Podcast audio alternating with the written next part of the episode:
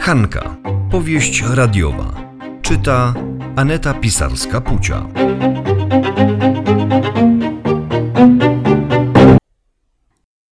Powieść radiowa Hanka, odcinek 20.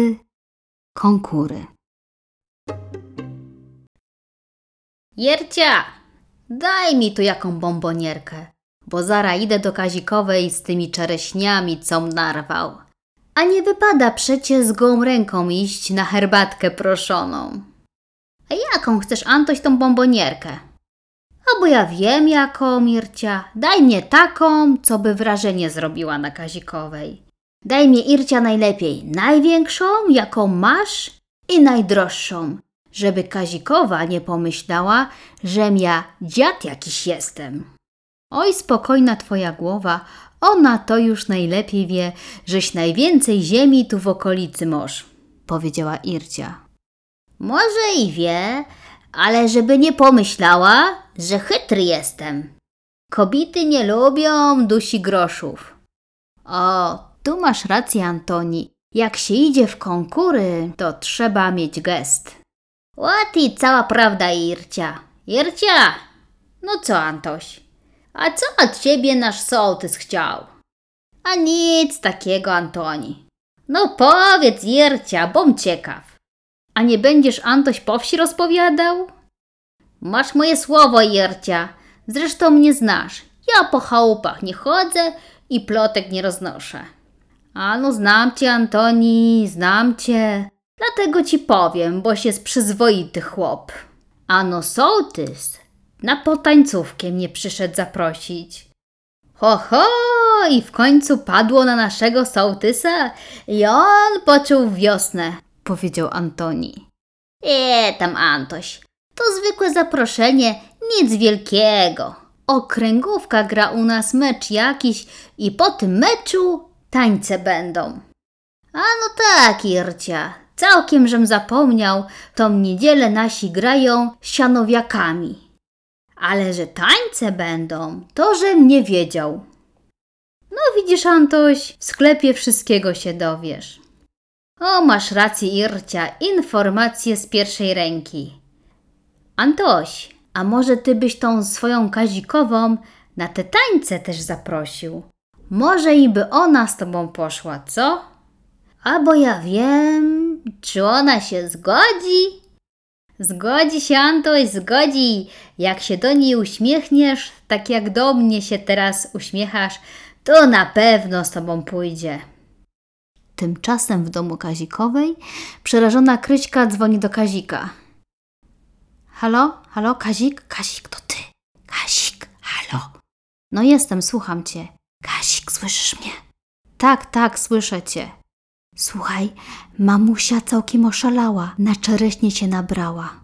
No mów głośniej, Kryśka, bo nic nie słyszę. Mówię cicho, żeby mamusia nie słyszała. Krysiu, ale co się stało? O czym ty mówisz? O tym, że twoja mamusia na randki się umawia. Jest dorosła i chyba wie, co robi. Ja tam myślę, że nie wie. Jeszcze się nam zakocha jak mało lata i problemów przysporzy. Kryśka, Kryśka, no proszę cię, nie przesadzaj, powiedział Kazik. Żebyś potem nie mówił, że cię nie ostrzegałam. Jak się okaże, że mamusia kredyt wzięła na prośbę adoratora, albo co i gorsze. Moja mamusia, Krysiu, zapomnij, bardziej nieufnej i ostrożniejszej osoby to ja nie znam, powiedział Kazik. A jednak bardzo łatwo dała się nabrać. Na bombonierkę, pęk polnych kwiatów. Nie, nie, nie, niemożliwe, Krysiu, nie ona, nie, nie, nie. Możliwe, możliwe. Od razu się zgodziła na randkę, bez żadnego ale. Zrób coś, Kazik. Jesteś mężczyzną czy nie? Krysiu, ale co ja mogę zrobić? No przemów jej do rozsądku, nim będzie za późno. Daj spokój, Kryśka. Przepraszam cię bardzo, ale jestem w pracy i nie mam czasu na głupoty, powiedział Kazik i rzucił słuchawką. A Kryśka rzuciła swoją komórką. Teraz byli kwita, wet za wet. Wiecznie ta praca i praca. Ojej. Kazik obudzi się, jak mu mamusia tatusia przyprowadzi. Powiedziała do siebie Kryśka. Krysiu, Krysiu, gdzie jesteś? Zapytała mamusia. Tu jestem, mamusiu, na werandzie.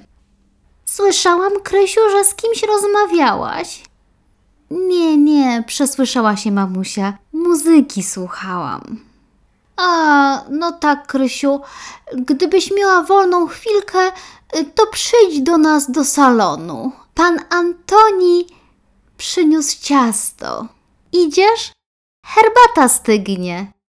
Już idę, mamusiu. Spokojnie. Pan Antoni nie ucieknie. A gdzieby on drugą taką złotą rybkę złowił, pomyślała Kryśka.